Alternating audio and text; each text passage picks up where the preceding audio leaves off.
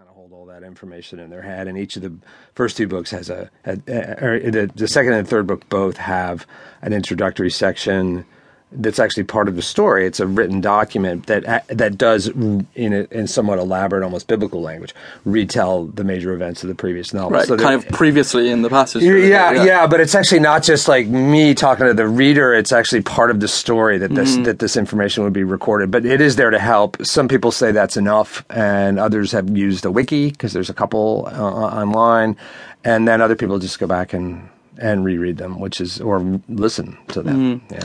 And at what point did you know that this was going to be a trilogy? Oh, from the start. From Yeah. the start. Yeah. I mean, when when I had that outline for the first book, I also had we'd come up with sort of general dramatic summaries of books two and three because I realized very early that it needed to be a trilogy. I never realized it was going to be a trilogy of books that were.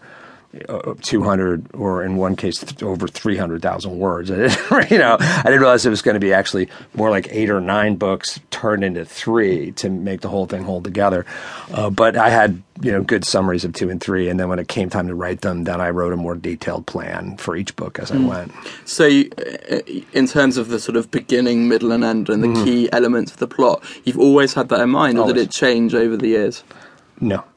No, I always knew what the I always knew what was what was going to happen. I've hmm. done the last sentence of the third book since 2007, and that's actually something I need to know. I need to know not just what happens at the end of the third book or the end of anything I'm writing.